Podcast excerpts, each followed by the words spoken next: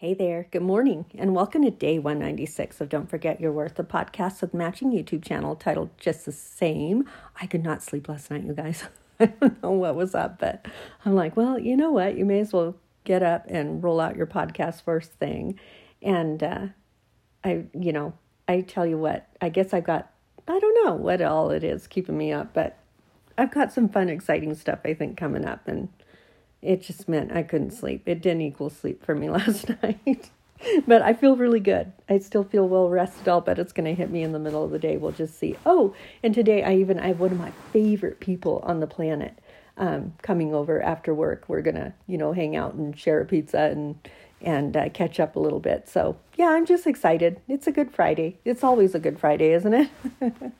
So I found a piece, you guys. I couldn't believe again. I'm always like, I haven't read this yet. I keep doing that. and I end up scrolling through my list and looking, looking. One of them I did duplicate. I found one like back in October that I had read a second time. So I actually owe you guys a story. I'm going to try and get all caught up this weekend. Um, I did duplicate one. I'm hoping this isn't one. I, I looked and I looked, but I don't think I read this before, even though this is a title of one of my favorite movies. It's Hope Floats. Do you know that movie? I absolutely love that movie. Love, love, love.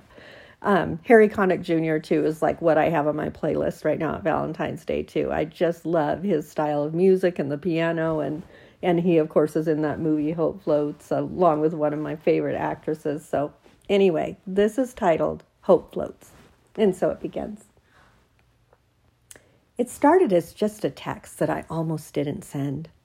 I couldn't for anything figure out why I kept feeling the snudge to ask how he was doing, but I flat admitted I didn't want him to think that I had any romantic interest, so I just about didn't follow through with the tug in my very spirit.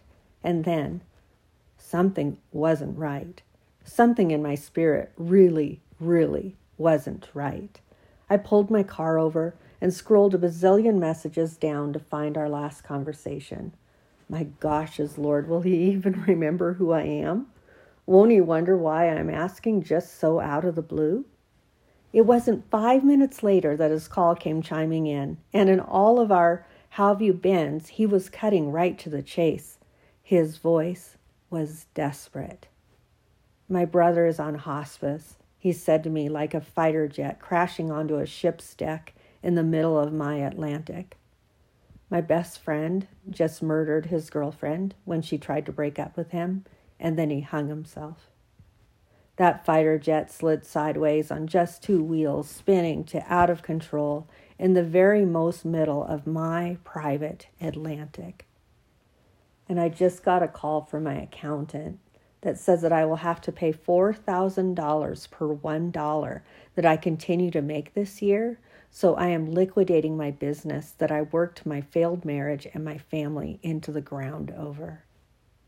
And that skidding fighter jet flips upside down and blows into fire, resting at the end of the ship's runway, smoking the whole scene of my beautiful private Atlantic. And it says in italics, I cannot believe I am hearing this. I am so, so, so sorry. I am so sorry. I couldn't be more sorry, I said. Can I tell you what I was doing yesterday when I took that call? Rotating my closet from spring clothes to summer clothes. Something really, really important, you know. Long sleeves out, shorts and dresses in. Important. This whole man's life has just fallen to hell in a handbasket, and Andrea's rotating her wardrobe. Murders, racism, flags, burnings, fires, earthquakes, tornadoes, rainbows, marches, protests. Sounds like a good day to clean the old closet out. What else can you do? It says in italics. What else can you do?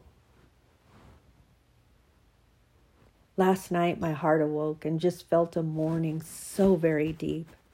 I know with everything I have in me that suffering is recognized in Scripture repeatedly as being a good and perfect will of God. He is always up to something good. That prophecy is always being fulfilled, that it is written and it is finished. He knows who wins. We know who wins, it says. We know who wins, yes. But the pain in the meantime can seem almost unbearable. He knew this, so he hands us hope. So today, hope is what I am truly holding on for, that I can truly have an abundance of hope when there isn't an abundance of words or even answers to lend a hand and help pull forth the hurting, the rejected, and the broken-hearted. That I can hand hope to a desperate friend and a desperate world in the form of a Savior that dearly loves them. Jesus loves you. This I know. This I know for certain. I love you. It's interesting. I remember I remember this day. This was written a long time ago, I'll tell you what. It's just crazy to me how much I remember these things like like I could tell you what I was wearing, I could tell you where I was, I could tell you where the sun was sitting in the sky. Like when I felt this tug from the Lord to reach out to this friend who I hadn't talked to in a long time. And I literally was at my storage unit and like I say, rotating out my wardrobe, you know, putting tubs in and pulling tubs out and pulling, you know, and the the phone was sitting on the passenger seat and the Lord was like, You reach out to him. And I did. And look at what happened in that obedience. I mean, it's just something because he needed somebody there on the other end to lift him up and encourage him in the Lord. And I had no idea. I was like, I'm in the middle of something and it's super important, right? Like changing my wardrobe. but I think that I was meant to experience that and then share the stories. And I think that you are meant to hear these words. I really, really, really believe in the orchestration of Christ. And I just believe for everything, there's somebody that the Lord has put on your own heart to reach out to. And I'll tell you what, today would be a good little day to do it. It's Friday, we're headed into the weekend. You've got all weekend to pray it up and reach out, you know, make that phone call, shoot that text. Um, we talked about this, I think, a couple days ago. Really just be obedient when he calls us to do something. And it's so funny that I'd get this because I saw this just the coolest video online the other day about a gentleman that texted the founder of the series that's called The Chosen. If you have not watched The Chosen, am I able to say things or promote things? I have no idea. Like, I don't want to get a spanking but I'm saying something good. so I don't think anyone's going to give me a spanking. They aren't going to sue me because I said something amazing about them or their approach, right? So, anyway, if you have not seen the Chosen series, it is absolutely fantastic. But I'll tell you what, that producer, his first film majorly failed, and him and his wife were praying together. And his wife felt impressed on her heart the story of feeding 5,000 with just some simple loaves and fish. And I'll be doggone if this person that wasn't across the world, not just like across the continent, across the world, sitting in an airport that felt impressed to text something to this producer that was at the lowest point of his life and career.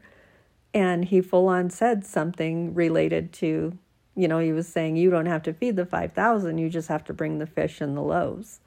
And so this producer was like, why did you send that to me? He's like, you know, he's never even met the guy. He's never talked to him personally, any anything. And he said, Oh, it's not for me. Those words are from the Lord. They're for you. And it changed the trajectory of his rejection. Like he was delivered up and produced then the chosen. And you guys, you would not believe the response of how the Lord has been able to use that obedience, that one guy texting at just the right time. And I have many stories like this. Like, I'll write another one. I will write another one. I literally texted somebody. I had to pull over on the side of the road, snow and ice, you know. I had to get out my organizer and search for this business card and call this person that the Lord was telling me to call. And she was so broken, she would have just you know, she was telling me, she says, I, she was really broken. She was, I know it, at a stage in a place where she was contemplating some not great things, is what I'll call it. And uh, the Lord used me by doing this. So I'm telling you guys, I've seen this so many times, it's mind blowing. Um, and so I know it. If the Lord puts this story in front of you today, you've got somebody on your heart that you need to reach out to. And so reach out to them and just let Him do His thing, okay? So I will be chatting at y'all's this weekend. I'm going to get some writing done. I keep saying that, but I'm like, no, I am just making the time and the space to sit in it creatively and let those words flow for you guys. I cannot wait to write for you. Like absolute honor of my life is is sharing more miracle stories. I have so many. And he has to do this for me because he knows that I will share them with you, and He's coming after you all hard. He's coming after you. He absolutely wants you closer, or He wants you to experience Him for the very first time. So be open to that. You guys really listen and um, just be impressed by how much He loves you and continue to absolutely know your worth to Him. He adores you. I'll be chatting at y'all this weekend. I'll talk to you then. Take care.